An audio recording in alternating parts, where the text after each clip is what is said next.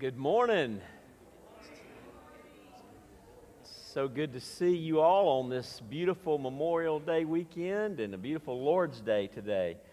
Welcome. If you're visiting with us for the first time, we're particularly glad you're able to join us for worship today. We're here to exalt uh, the risen Christ. We here at East Ellijay have been captivated by him in the gospel. We have seen the glory of God in the face of Jesus Christ. We've seen God's grace through the life, death, and resurrection of Jesus, and we are captivated by him.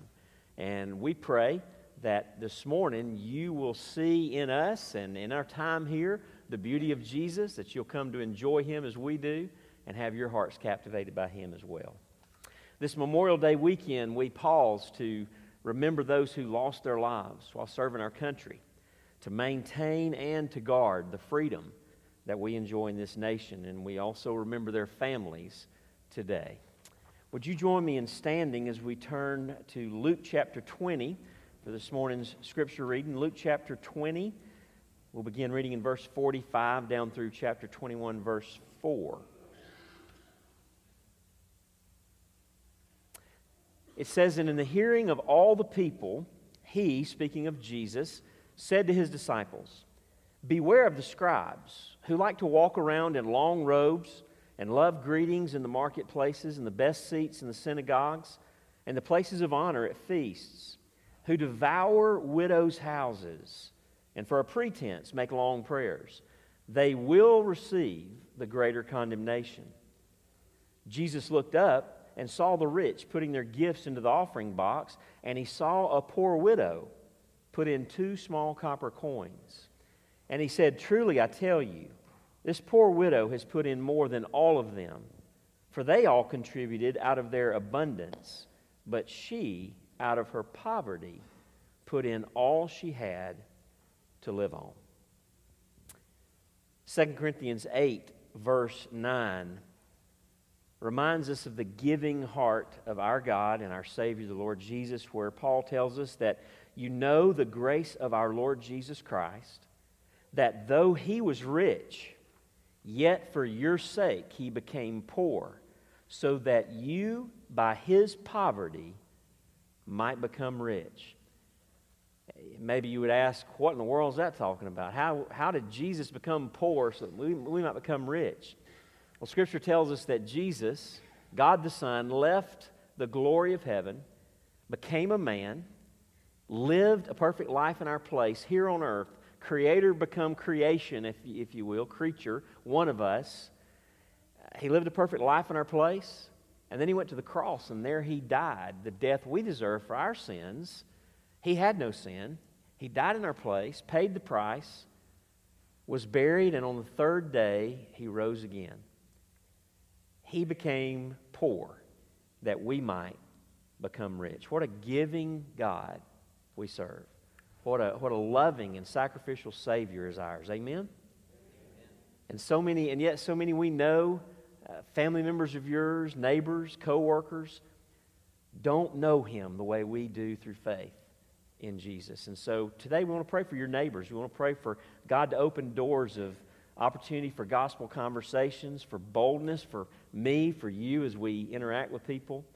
And we also want to pray for the nations. This morning we want to pray for a small people group the Lezgin people in Georgia, Russia, 2,500 people with no uh, Christian, um, no, no Christian believers among them, uh, a strongly Islamic uh, people group. And so we want to pray for the, for the Lezgin people in Georgia, Russia. Join me as we pray, and, and also we'll, we'll pray for several that uh, are grieving and or need, uh, needs God, God's healing hand today. Father, thank you for your love. Thank you today that we can remember Jesus laying his life down for us. We can look back and see how giving you are. Lord Jesus, you left heaven in all of the glory that you so deserved, that you'd enjoyed for eternity past. And because we needed a Savior, you came and did what only you could do. As God incarnate, you lived in our place perfectly. You did everything God required. And then you went to the cross to pay the debt that we had incurred to, to satisfy the wrath of God toward our sins. But Lord, praise your name. On the third day, you rose again. And because you live, we can be forgiven and we can be certain of everlasting life in your presence. Thank you that you dwell in us by your Spirit today. And Lord, all of this is such a great, great salvation. It's a salvation we pray you would give to our family members, our co workers, our neighbors. And Lord, we are full aware that the way you do that is through the proclamation of the story of Jesus, the good news about Jesus. So make us bold, keep us from guilty silence as we interact with those that so, so much need you, even as we once did. And Lord, today we pray for the unreached of the world. We pray for the Lezgin people in Georgia, Russia. God, penetrate their, uh, this Muslim culture there with the gospel, we pray, in some way. God, this morning we also want to pray for Ray Thompson. Tests are going on today that will influence decisions to be made about um, a couple of different options for surgery for Ray with his heart. We pray for he and Carolyn to have the wisdom they need. God, we continue to lift up Chris Jones. Thank you that he is doing better following his most recent chemo than he's been than he's done in the past. But how we pray for strength and endurance and a sense of your presence, Lord, in, in Chris's life as he uh, goes through so much lately. Lord, today we lift up uh, the family of uh, Eddie Hensley and, and, his family as they grieve his mother's homegoing this week. Um, we thank you for her life, Lord, and, and, we pray that you would comfort the family um, and encourage them and give them here in about a week a, a sweet time of celebrating her life. Lord, we pray for Roger Kincaid as he uh, goes for more tests and consults with doctors. We lift up Kay Corn this morning, Cindy West grandmother. Also, we pray for Cindy West's stepfather, Lee Kramer. Uh, Lord, both in, in very difficult health situations, very low, and we pray, God, that you would just uh, be merciful there. We pray for your healing hand. We pray for uh, your comfort to the family and strength. And Lord, continue to pray for Tina Newton, Keith Mathis's mother, uh, as she waits uh, some testing on Tuesday uh, there in the hospital. We pray just comfort her and strengthen her, continue to heal her um, from her recent stroke. Lord, I thank you for each one in this place today. I pray, I thank you for those joining us via live stream, and I pray, God, that as we worship you, you would be exalted and pleased and glorified in this room and in all of our hearts, wherever we are. And Father, I pray that we would leave this place more satisfied in you, more filled up and, and in love and captivated by you than ever before. We pray it all in Jesus' name. Amen. Amen. Remain standing as we worship in song. Good morning. Glad you joined this morning. We're going to start out with uh, This is Amazing Grace.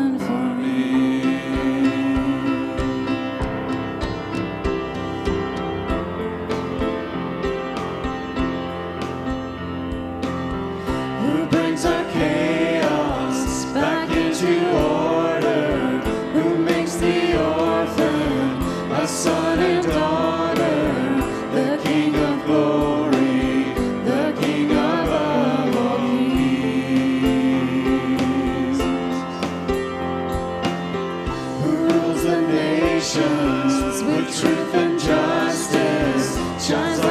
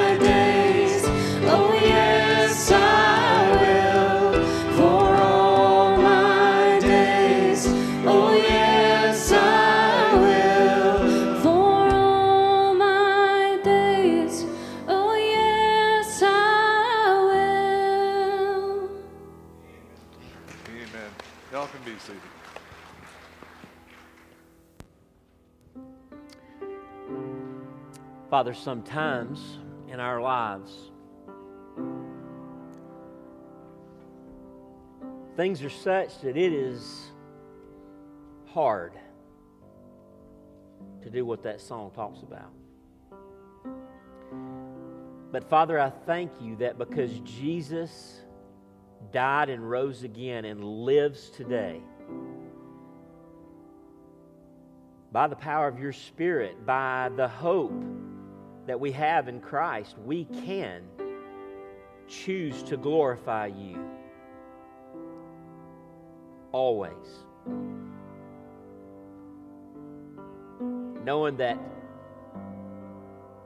no matter our circumstances, our Father loves us. He proved it once and for all in the death of Jesus Christ, His own Son. And that even today, in the midst of difficult circumstances, He is working all things out for our ultimate and everlasting good and for His glory. Praise your name, Father, for who you are. Thank you that we are in your hands and we're in the best hands.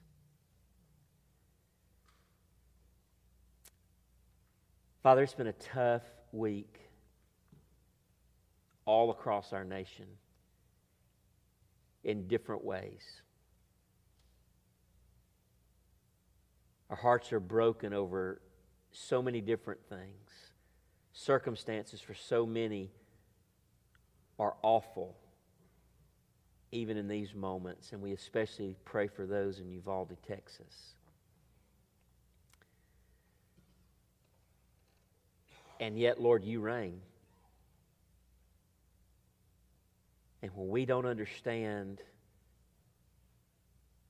the whys and the wherefores of this life, we trust you because of Jesus. You are good and you're for us, your people. So, God, we just cry out to you. We praise you. We lift you up. We exalt you. And I pray, Father, that in the midst of such a crazy world, you would give us peace and joy. You would fill our hearts and overflow our lives with love, that our world may see who you are in our living and here in our speaking the testimony of your grace. For truly, Lord, what the world has always needed and will forever need, no matter how good or bad the times, what the world needs is you. Father, thank you for your word. Thank you for the privilege to work our way through Luke's gospel. And today, oh God, how we need you to be our teacher. And we pray that you would open our hearts. We pray that you would give us clear minds to hear you speak and that by your Spirit you would transform us more into the likeness of your Son and in accord with the Word of God, even as spoken by Jesus himself today. Thank you, Father. We pray all these things this morning in Jesus' name. Amen. Amen. Are we going to be dismissed to Children's Church? Yes. We will be dismissed to Children's Church. Turn with me in your Bibles to Luke chapter 20 and find verse 45. That's where we'll begin in just a second. Luke chapter 20, verse 45. Before we read that text, though, let's just get right to it. Just, there's no real introduction this morning, just cutting right to the chase.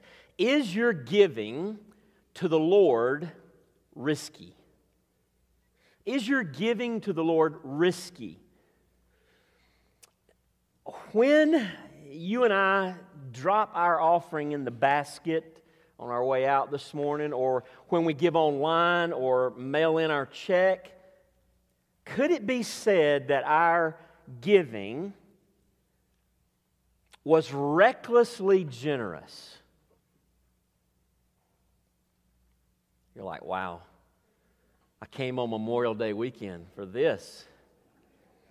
Yes, you did. Here we go. Luke chapter 20, verse 45. It says there, Jesus again addressing all the people, but specifically talking to the disciples in the hearing, as it says in verse 45, of all the people, he said to his disciples, Beware of the scribes who like to walk around in long robes and love greetings in the marketplaces and the best seats in the synagogues and the places of honor at feasts, who devour widows' houses and for a pretense make long prayers, they will receive the greater condemnation. Jesus looked up and saw the rich putting their gifts into the offering box, and he saw a poor widow put in two small copper coins.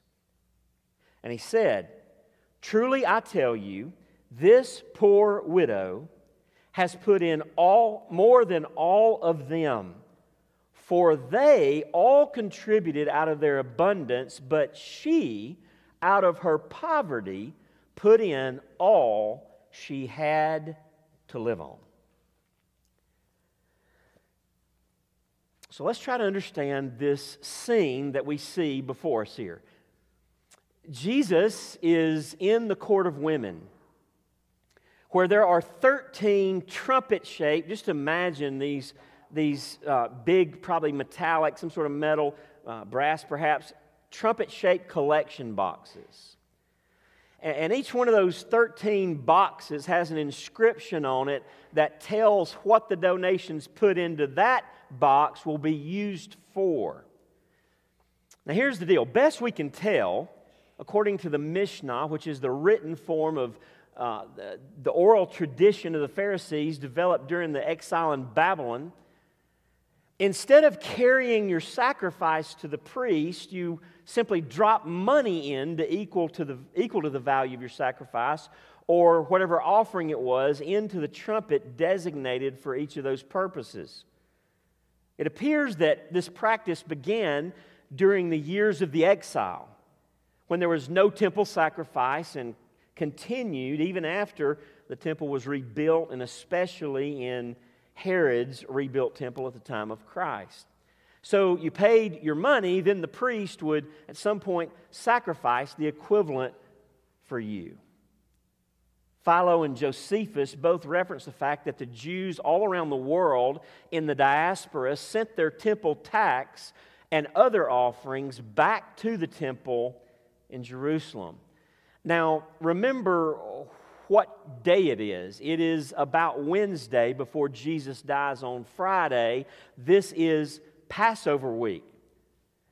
So the temple was nuts. I mean, the equivalent, it's Easter Sunday in the temple, right? Uh, people everywhere. Hordes of people there to make their offerings and give their sacrifices.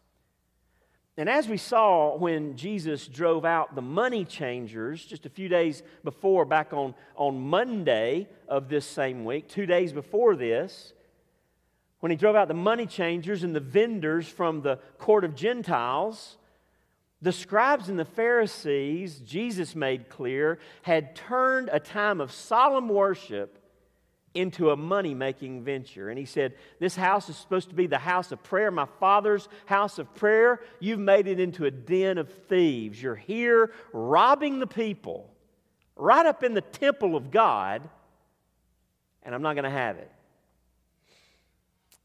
Jesus, we just read in Luke 20, verse, verses 45 to 40, there about verse 47. Jesus said the scribes and the Pharisees devoured widows' houses. You know, up to that point, I mean, we know they're wrong, but we're not real disturbed. They like to wear long robes, like to have the best seats. Okay, so they're cocky, they're, they're you know, they're self-righteous, but but the next phrase gets us who devour widows' houses. Meaning, instead of helping widows who in that day were in deep, deep need, the scribes and Pharisees used their position and power to prey on these most vulnerable of that society widows. And in that day uh, that described a woman whose not only whose husbands were dead but they had no family to take care of them. They were at the mercy of society and they were looking to their religious leaders for help and they by this time got very little. So it's very likely that this particular widow has been reduced to extreme poverty, at least in part, by the corrupt religious system at work in the temple, by the corrupt religious leaders that Jesus is condemning. So that Jesus calls her here a poor widow. The word for poor there is a very unusual word, and it's the only time the word's used in the New Testament is to describe this widow. This widow is not just poor, she's very poor. She is as low as it gets on the financial spectrum. You may be wondering so, how did, how did they devour widows' houses? Well, Jesus talks about in another place, we're not going to look there, so I'm just going to kind of summarize a couple things for you. Jesus talks about in another place how, how um, people would uh, make vows and give things to God. And what they would do with that is they would, they would, they would set that, that property, let's just say, apart for God. And then they would use that vow to God as an excuse to disobey the commandment, one of the big ten, that said, honor your father and mother. And they would say, Well, I don't have the money to do that because this has been dedicated to the Lord. And Jesus basically called their hand and said, You're, you're crazy. You're, you're, you're just out to lunch. You're missing the whole point. In the name of the Lord, you are disobeying what's clear in God's Word. And so things like this, they would, they would use things like this to essentially take property from widows. You're like, really? Yeah, really, it happened. That's what they were doing. So, after warning his disciples and all of the people about the scribes and the Pharisees and their greed that preyed upon even widows, Jesus looks up and sees, hear me, the embodiment, a living illustration of the lesson that he's just given, he sees this very poor widow. It's almost as if Jesus says, after he says they will receive the greater condemnation, these who devour widows' houses, it's almost as if he says, in fact, y'all, just look right over there. Right there is a victim of this corrupt religious system, a victim of these money hungry, power hungry religious leaders. But I want you to know she's also an example of the only right way to worship me in your giving. She's not just a victim of a corrupt legal system, religious system, but she's also an example of the only right way to worship me in your giving. The immediate connection between Luke 20, verses 45 to 47, and Luke 21, verses 1 through 4. The immediate connection and timing of Jesus' warning and his observation of the poor widow's giving makes this scene all the more powerful. And it makes the lesson of her giving for us all the more unforgettable and clear. I want to talk to you this morning about the immeasurable wor- worship of a worthless offering. The immeasurable worship of a worth, worthless offering. Offering. There's a lot of W's, and I'm not doing real good with getting all this out. Let me try that one more time. The title of the message is The Immeasurable Worship of a Worthless Offering. Here's the take home truth when Jesus truly has our hearts, we are free to be recklessly generous in joyful giving. When Jesus truly has our heart, we are free to be recklessly generous in joyful giving. This passage is about the immeasurable worship of a worthless offering. Notice three lessons about our giving that Jesus teaches in our text. Number one, from verse 3 the value of our giving is not based on the dollar amount of our offering. The value of our giving to the Lord is not based on the dollar amount of our offering. Verse 3 says, Truly I tell you, this poor widow has put in more than all of them.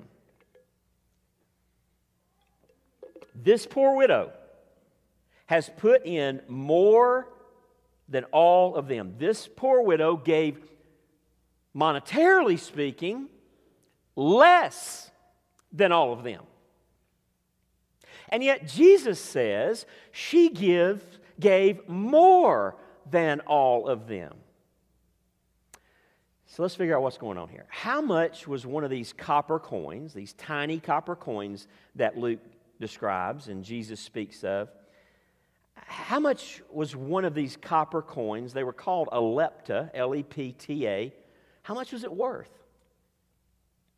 Well, it took two lepta to equal one quadrans, which is the smallest of the Roman coins. A lepta was worth 164th, that's 1 over 64, of a denarius. And a denarius was a day's wage for a common worker. In today's terms, it would be worth about an eighth of a cent. That's the value of these tiny copper coins. These, as some translations have it, and as we grew up, I guess, with the King James hearing, these two mites were practically speaking, dollars and cents wise, her two mites, monetarily speaking, were worthless, basically. You couldn't buy anything with two lepta. Two lepta wouldn't really accomplish anything in the work of the temple. And yet, Jesus places the highest value on her offering because you see, the value of our giving is not based on the dollar amount of our offering. Now, you're hopefully wondering at that point, then what is it based on? I'm glad you asked. That leads us to point two.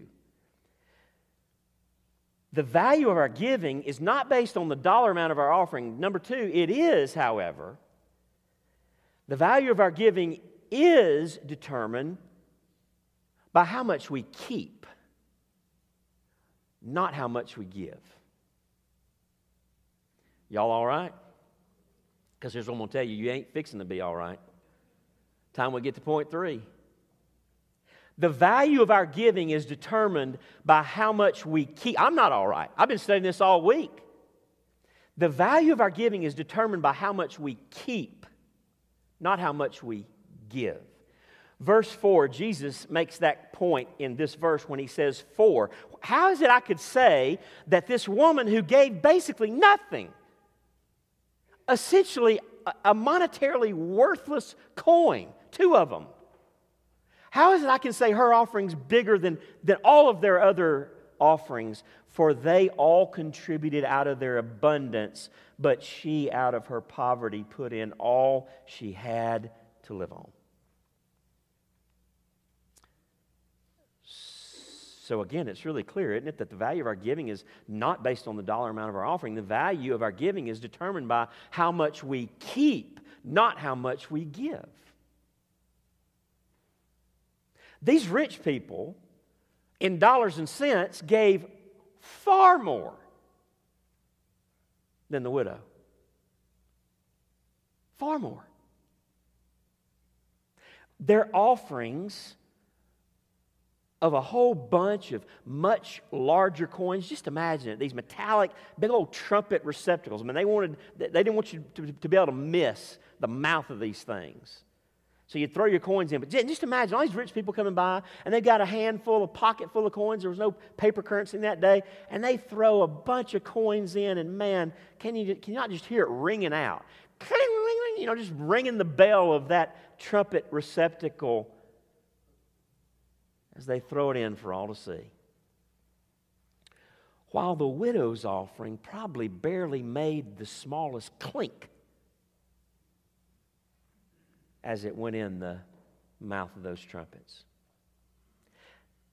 This had to be a truly humiliating experience for this widow. I mean, she knows what she's got and what she doesn't have. She knows, she knows how little those two coins are worth. And she's surrounded by throngs of people, and, and, and, and those 13 trumpets, I mean, they, they're ringing like bells with people's money being dumped in there. And, and she just, tink, tosses her two coins in. The contrast, the vast difference between her offering and, and that of the rest of the crowd, I mean, it would have been painfully obvious to anybody there, especially her. And yet she gave. And she gave big. Because she gave, Jesus said, all that she had to live on. You see, the value of our giving is determined by how much we keep, not how much we give.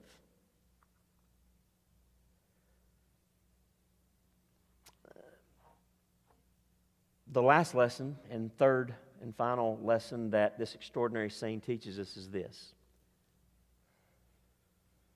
the risk of reckless generosity is the right way for Christ followers to give. The risk of reckless generosity is the right way for Christ followers to give. Pretty much this widow illustrates that, and Jesus says, Look at her. Jesus commends her. Jesus commends and exalts the widow's offering. Notice here, he does not shout a warning to this widow. Whoa! That's all you got to live on. Do not throw that in. Stop. He doesn't do that. He doesn't tell her that she's crazy for giving so much when she has so little. He doesn't tell her, no, God would never have you give everything you've got to live on. He doesn't stop her. In fact, he raises her giving up as an illustration of an example of true Christian giving for Jesus followers that were there that day and for us here today. The risk of reckless generosity is the right way for Christ followers to give, according to Jesus. I wonder how often we, I, you, wonder how often we give our predetermined percentage that always leaves plenty of money to do all the things that we want to do. And on our way home, we pat ourselves on the back for being so generous.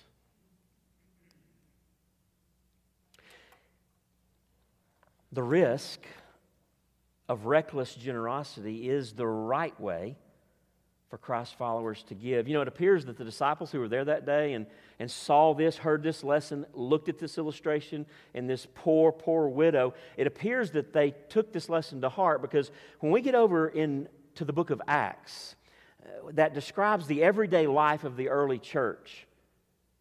Uh, that is the church that was started by the Holy Spirit on the day of Pentecost under, the, under the, the, the preaching of the apostles. Again, some of those 12 that were standing right there that day.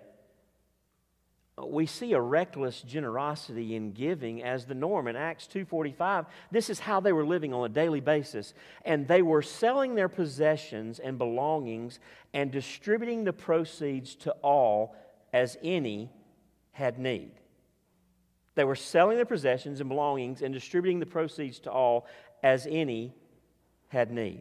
Whoa, Chad, hang on. Preacher, are, are you saying that we need to sell all we have and divide up the proceeds?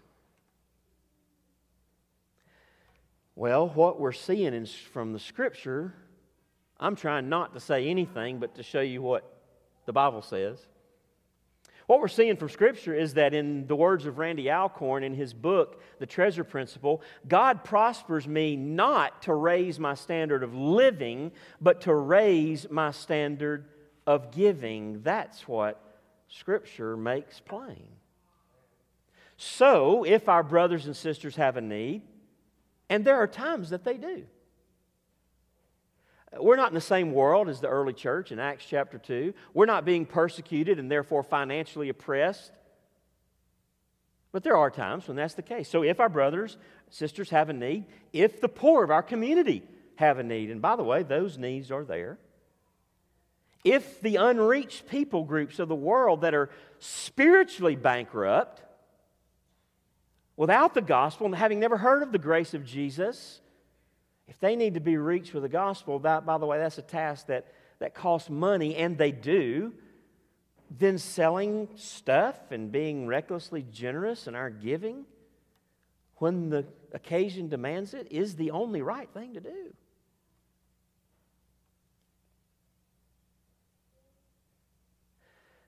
It's not the first time we've heard Jesus talk like this. In Matthew 19, Verse 21, Jesus says to the rich young ruler, if you, would, if you would be perfect, go sell what you possess and give to the poor.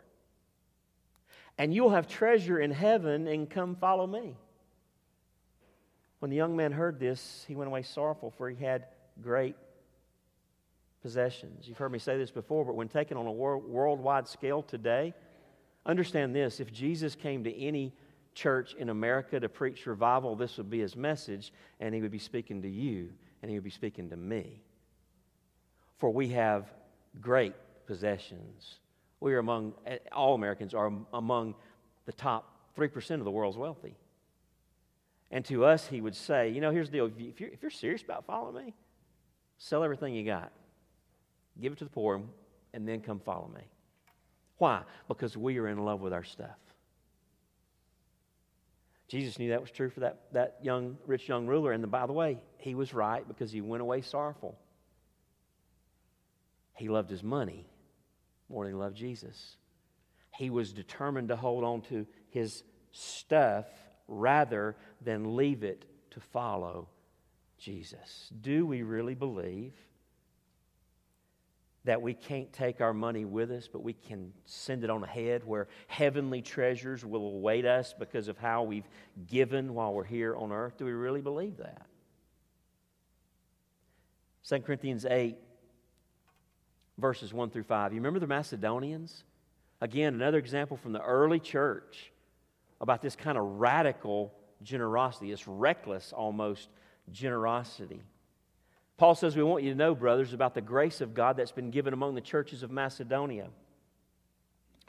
For in a severe test of affliction, they're being persecuted. In a severe test of affliction, their abundance of joy and their extreme poverty have overflowed in a wealth of generosity on their part. Verse 2 is some of the craziest math you'll ever read. They're suffering persecution in a severe test of affliction. That's, that's, that's their life. In the middle of that, they have an abundance of joy. Those two things don't go together, right? And this fits with the persecution. They have extreme poverty. So, what are the ingredients we've got to come up with something? We've got suffering, joy that's humanly inexplicable.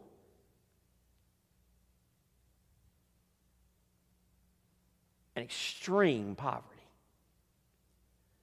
Now, who would, take, who, who would think that if you take those three ingredients, put them in a pot, stir them up, that what's going to come out of the oven when it's done is a wealth of generosity on their part? I mean, the math don't work unless Jesus who lives is involved. Unless the reason for their joy is that Christ died and rose again and he lives today. And they have hope not just for this life, but of another world forever in the presence of God. And they believe it's real. To the point that they will not take no for an answer when they tell Paul they want to give. As the text goes on to say, for they gave, check it out, according to their means, as I can testify, and beyond their means of their own accord, begging us earnestly for the favor of taking part in the relief of the saints. And this, not as we expected, but they gave themselves first to the Lord and then by the will of God to us. Paul was going around collecting an offering for the suffering saints in Jerusalem. They were being persecuted for their faith. There in the hub of Judaism, they were walking around like crazy people saying, Guys, your Messiah came. He lived a perfect life in your place. He went to the cross. That was him on Golgotha that Friday. He was dead for three days, but he rose again. He lives today. He is your only hope. And their businesses were being shut down. They, they, they were, they were the, on the brink of starvation because the whole nation of Israel looked at that message and rejected them. They were ostracized, they were starving to death. So Paul was going around collecting from the churches all around the world an offering to sustain them. And these poor Macedonians going through similar suffering said, We want to be part of that. We ain't, we ain't got nothing, but what we've got, we're going to give. You know, sometimes you, uh, you hear people talk about, you know, God doesn't expect you to give beyond what you're able to give. Well, okay. But he gives us an example of people who it says in the text. I'm just reading. I'm not making this up. This is not a commentary. This is the words of Scripture. They gave according to their means, as I can testify, and beyond their means of their own accord, begging us and so the example of the Macedonians just underscores the point we're making, that is this the risk of risk, reckless generosity. It's the right way for Christ followers to give, it's the right way. Have, have I ever given to the point that it changed the way I live my life? Have I ever given to the point that I could truly say, I have given all I can possibly give. In fact, I've gone beyond my ability to give. Have you? Nik Ripken, the author of The Insanity of God, great book about the persecuted church and what he learned while living and ministering there among the persecuted church around the world. He shares an amazing illustration of all we've seen this morning as he tells a story of what he witnessed in the mountain region between South Africa and Lesotho. He says, Our, our next weekend of ministry was a six hour trip into the mountains bordering South Africa and Lesotho. A home had been arranged to host us. Beds had been borrowed so that we would not have to sleep on the floor, and we were looking forward to the higher elevations with mild days and cool nights. Typical Christian worship in these small rural churches was at least a four hour affair. They were so thrilled to meet us, especially our boys. Our boys. Our three sons had their white skin pinched and their blonde hair rubbed repeatedly by village children. I sometimes envied our son's freedom to run through the village with other kids as we sat for hours as honored guests in every church or home we visited. After hours of worship one day, I was happy to announce that our mission board back home in the States had granted the church of our host country $10,000 to provide Bibles, train leaders, and start Bible studies in homes. Our sponsoring churches would not feel the loss of this amount of money. And perhaps that contributed to my slightly cavalier presentation, but I have no excuse. I should have known better. We knew that most of our audience made only $1 per day if they had a paying job. For them, $10,000 was a staggering amount of money. And in the context of apartheid, this sum was overshadowed by the fact that white Christians cared enough to give black Christians a significant gift. Given this context, $10,000 seemed like a massively sacrificial gift. Because I'd placed my cultural awareness in neutral, I was not prepared for what happened following my almost throwaway announcement. A spontaneous offering broke out, and it lasted over three hours. The whole church began to clap and sing, with the women making a trilling sound with their tongue called a ululation that I have been unable to emulate for years for 32 years. They began to dance in groups of four to six. With mesmerizing grace, they would dance toward the handmade altar table at the front of the church. They would sway together in rhythm, two steps forward and one step back, slowly making their way toward the front.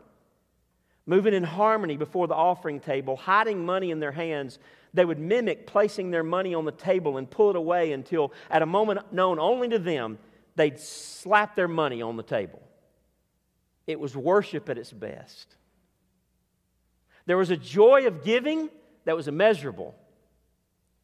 Kids began to beg money from adults. They would take whatever change they received, run to the tiny store next door, and exchange their money for even smaller coins so that they could dance to the altar with their coins more than one time, over and over. Caught up in the exuberance of the moment, I noticed an old woman sitting by herself, seemingly unaffected by the joy of giving that surrounded her. After nearly two hours of spontaneous offering, what world is this? After almost two hours of spontaneous offering, this woman finally stood up and started making her way to the front of the church. She was aged, with wrinkled flesh, arthritic fingers, and a look of deep concern and determination on her voice. She was too crippled to dance and too focused to sing. As she limped toward the altar, she reached into the front of her blouse and took out a knotted handkerchief. With crooked fingers and teeth, she slowly began to unknot that handkerchief to reveal just one small coin. When she reached the altar table, she slowly laid her coin on the rough wood. She stood by herself for a moment and seemed to caress the coin before slowly walking back to her bench. After hours of this spontaneous offering, I went up to the front of the church with one of the leaders. I picked up the coin she had given.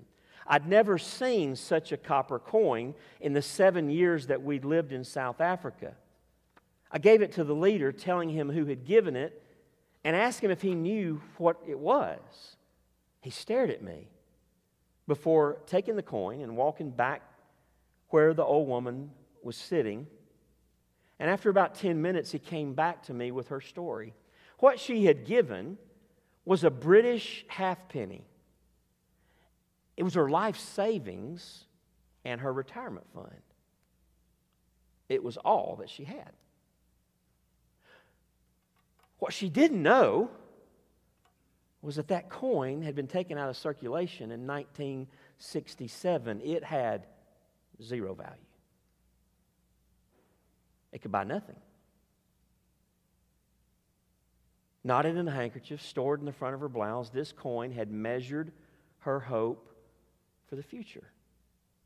And yet she still gave it all to Jesus. With the leader's blessing, I took the halfpenny after placing a significant offering in her honor on that scarred table, and I've kept that coin for almost 30 years as a reminder. After hearing her story, we wanted so much to empty our pockets to help this old lady for her retirement. The local leader asked us to leave her alone. He said, Don't you cheat her out of giving everything she has to Jesus. Don't cheapen her sacrifice. She belongs to us, and we will care for her. We'll tell her story of sacrifice, and it'll live for generations in this village. $10,000 was a generous gift from American believers. Yet a worthless British halfpenny, Ripken says, taught me about sacrifice and giving all to Jesus trusting Him for the days to come like nothing else ever has. I can still see that old woman in my mind's eye today, he says. I recall the way she limped and the difficulty she had unknotting her handkerchief. I remember the shock I felt after learning about her sacrifice and her trust in God for all that tomorrow would hold. I've often heard you can't outgive God. I'm not even going to try. I can't even outgive the old, that old woman in the mountains of South Africa and Lesotho. You see, this is the immeasurable worship of a worthless offering. Just like we see in Luke 21. Paul says in 2 Corinthians 9, verse 6, the point is this concerning our giving whoever sows sparingly will also reap sparingly, and whoever sows bountifully will also reap bountifully. Each one must give as he's decided in his heart, not reluctantly or under compulsion, for God loves a cheerful giver. And God is able to make all grace abound to you, so that having all sufficiency in all things at all times, you may abound in every good work. And the works he's talking about in the context at that moment was the work of giving. You see, when Jesus truly has our heart, we are free to be recklessly generous in joyful giving. And it all goes back to what Jesus, who he is and what he's done for us. 2 Corinthians 8, verse 9, we read at the beginning of the service. For you know that the grace of our Lord Jesus Christ, for you know the grace of our Lord Jesus Christ, that though he was rich, yet for your sake he became poor, so that by his poverty you might become rich. Jesus went to the cross to make us eternally rich in him. Paul says in Ephesians 1 that we have every spiritual blessing. Just think of, think of it. Every spiritual blessing in the heavenly places, we have it in him. Every blessing heaven holds is ours today in Jesus. Jesus became poor that we might become rich. And every day we have the opportunity about how we're going to handle our money, what we're going to do, how we're going to, how we're going to view eternity, money, things here on earth, possessions, and heavenly treasures. When Jesus truly has our heart, we're free to, free to be recklessly generous and joyful giving. We're imitating Him. Jesus didn't come and live in your place and die on the cross for you and rise on the third day for you begrudgingly, did He? It says in, in, in Hebrews 12 that for the joy set before Him, He endured the cross, despising the shame. He delighted to come do that for you. He did that with pleasure and joy. Easy? No. So hard that on the night before his death, he would pray, Father, if there's any way, take this cup from me, but not my will, but yours be done. He was recklessly generous in his giving to us. Joyfully. If we really get his grace to us, it changes everything about our lives in this world. even our money, even our finances. And by the way, it's just a law of nature. Your finances reveal your heart. My finances reveal my heart. And the value of my giving, my offering, is not how much I give in dollars and cents. The value of my giving is how much I keep.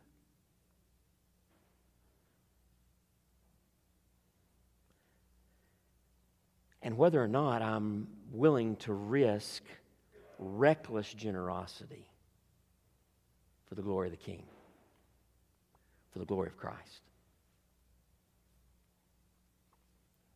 When Jesus truly has our heart, we're free to be recklessly generous and joyful giving. Oh, how I pray we'd learn the joy of giving that we see all through the New Testament in the lives of the Macedonians.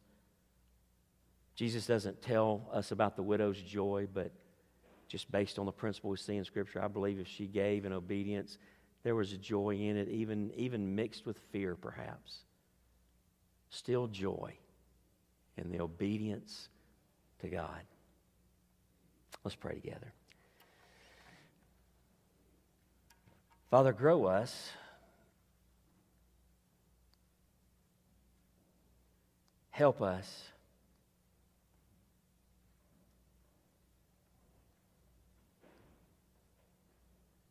Practically show us what it would be like, what it would mean in our lives, what it would look like in our lives if, with all joy in Jesus, we recklessly gave generously.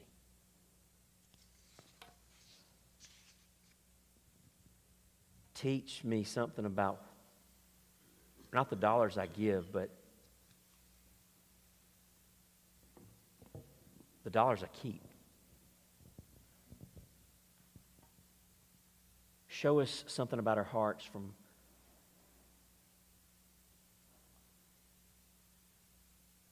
how we save and what we save for.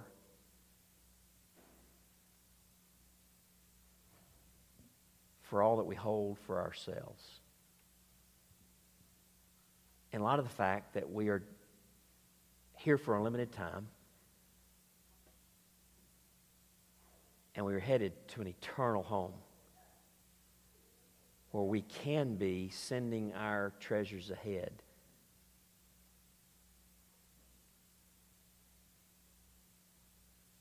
Give us eyes to see eternally with eternal perspective. And show us what true joy in giving is.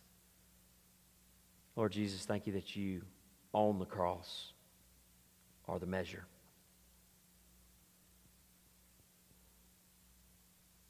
Make us more like you. For you are worthy. And oh Lord, even as you yourself said, it is better to give than receive. There is so much joy when we get this right. When we get over ourselves, when we get over our struggles, when we let go of our fears and insecurities and lust for stuff. There's so much more joy in giving. Even that we might speak of the reason we give and the grace we've been given in Christ. Do a work in our hearts, we ask. In Christ's name, amen. This morning, as we come to the Lord's table, we come to celebrate the gift Jesus gave us the reckless generosity of his life given in our place.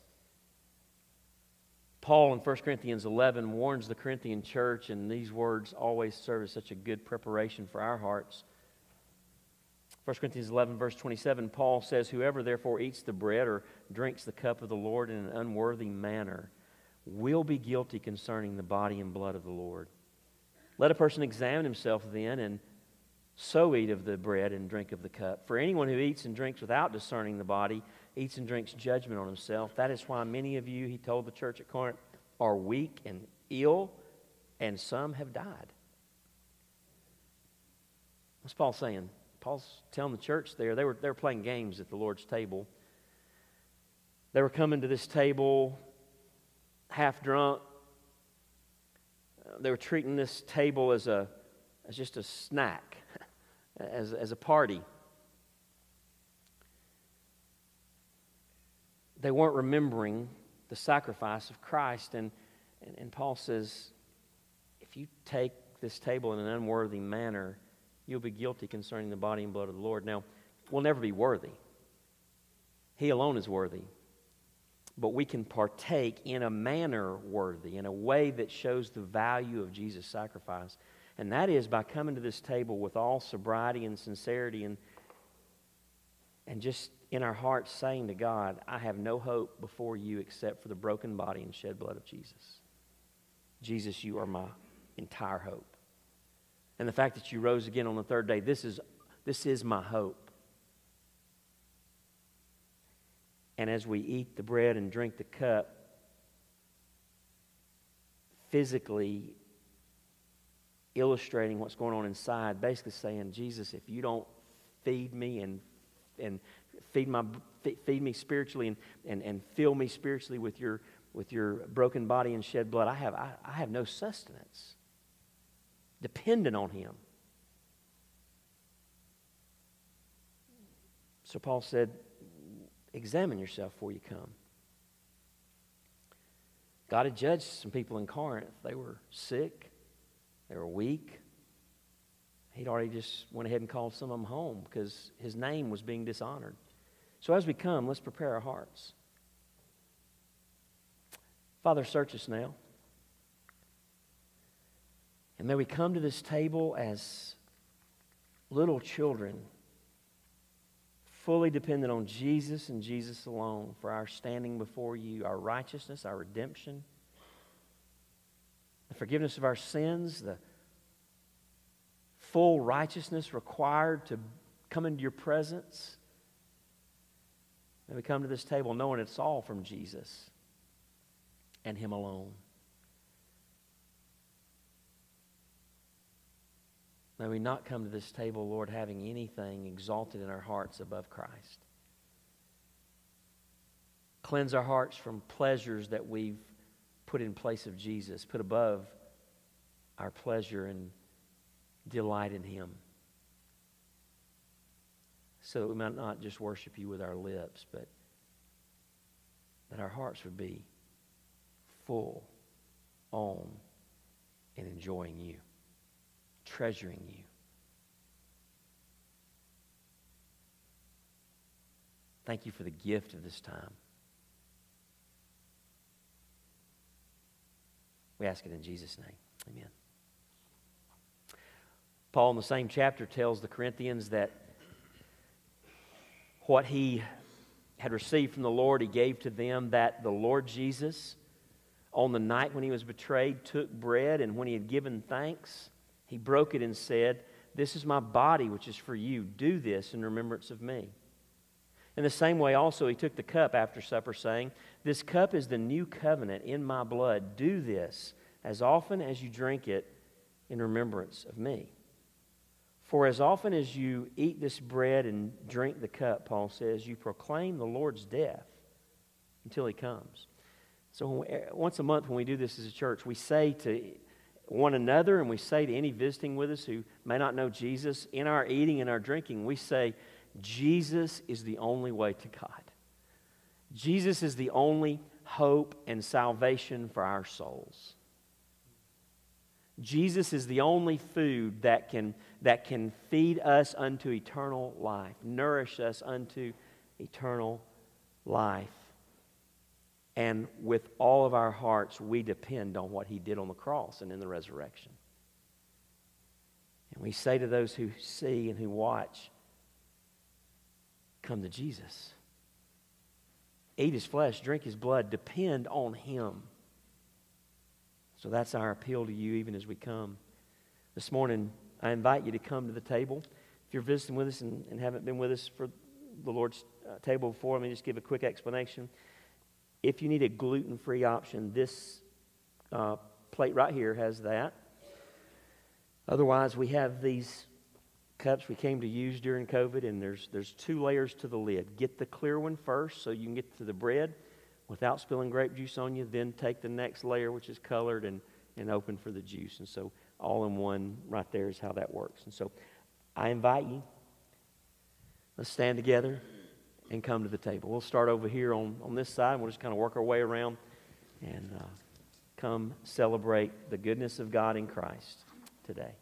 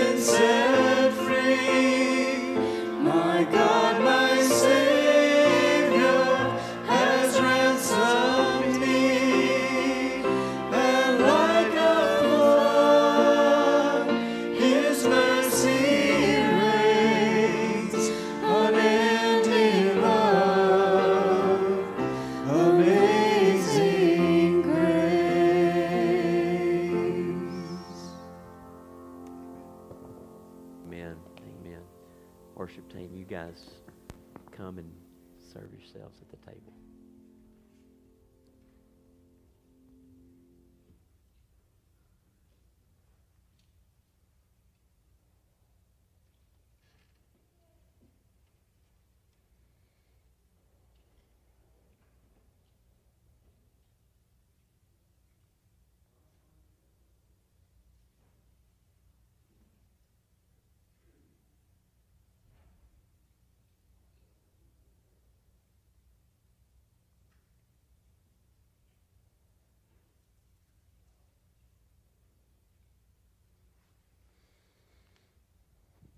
Aren't you thankful for God's unending love and His amazing grace?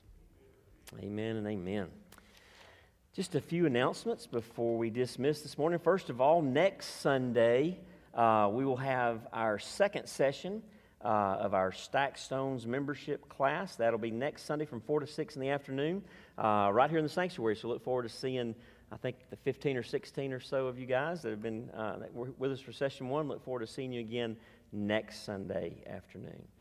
Tonight at 6 p.m., as always on Sunday evenings, uh, with rare exception, we will have our Crowd to Jesus prayer service. Appreciate uh, Brother Roger leading that, that service this evening for us. And so uh, join your church family to pray tonight at 6 o'clock. Also, we want to resume the International Learning Center, a ministry we uh, did for about a year and a half prior to the COVID shutdown, uh, where we teach English to internationals in our community.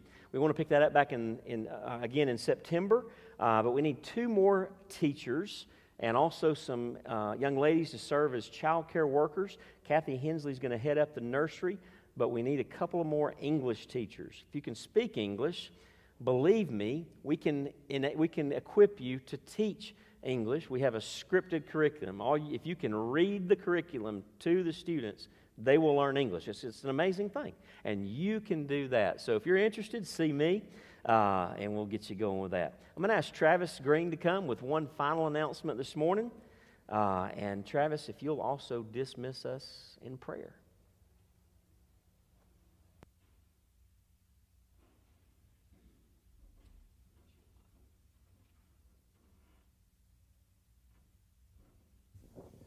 Uh, good morning, everyone. Uh, just something real quick. Uh, it's my honor as Sunday school director uh, to get to honor those who uh, have taught us over the years. So, uh, we've had a couple teachers during the COVID period, and a little after, who have, after many years, retired. so, we want to honor them for that. So, Mr. Bobby, Mrs. Bobby, Freddie Ray, Miss Karen, and Miss Mary Hensley uh, have spent many years here teaching uh, grown adults and young kids. Uh, so we just want to honor them for what they do. Um, so uh, as you exit out these center doors, uh, there's a table in the back, and for the next couple Sundays, we have some journals out there uh, that we will give them. But what I wanted to do is have folks who have been in their Sunday school classes or had kids taught by them, or just if they've impacted you at all. If you would just write a small note, a uh, note of encouragement, prayer uh, for them, and then here in a couple weeks we will give them those journals uh, so that they'll have those um, to uh, to know how we love and feel about them, but also for uh, their own personal uh, growth and study. So, if y'all wouldn't mind over the next couple weeks, just take a moment and just write a note of encouragement or prayer, and just we're thankful for what they do. So, here in a couple weeks, we will let y'all know for sure what Sunday that will be when we give them those so that we can uh, honor them and thank them for the service that they've done through uh, teaching our young kids and adults in Sunday school. So let me uh, close this in a word of prayer. Father God, thank you for uh, gathering us together as a body of believers, uh, a time that we can come together and grow uh, to know how much you love us and how, you, how much you care for us. thank you for the gospel. Thank you for the truth of the gospel that's preached here every Sunday. Uh, thank you for the death and resurrection of your Son uh, and the eternal life that it brings us. Uh, I pray that we would uh, leave here uh, changed not unchanged, and that uh, your gospel mission for us will be on our forefront and in every conversation that we have. bring us back safely next week to gather together and just to bask in your glory in, in, in a time of worship of you. In Jesus' name we pray. Amen.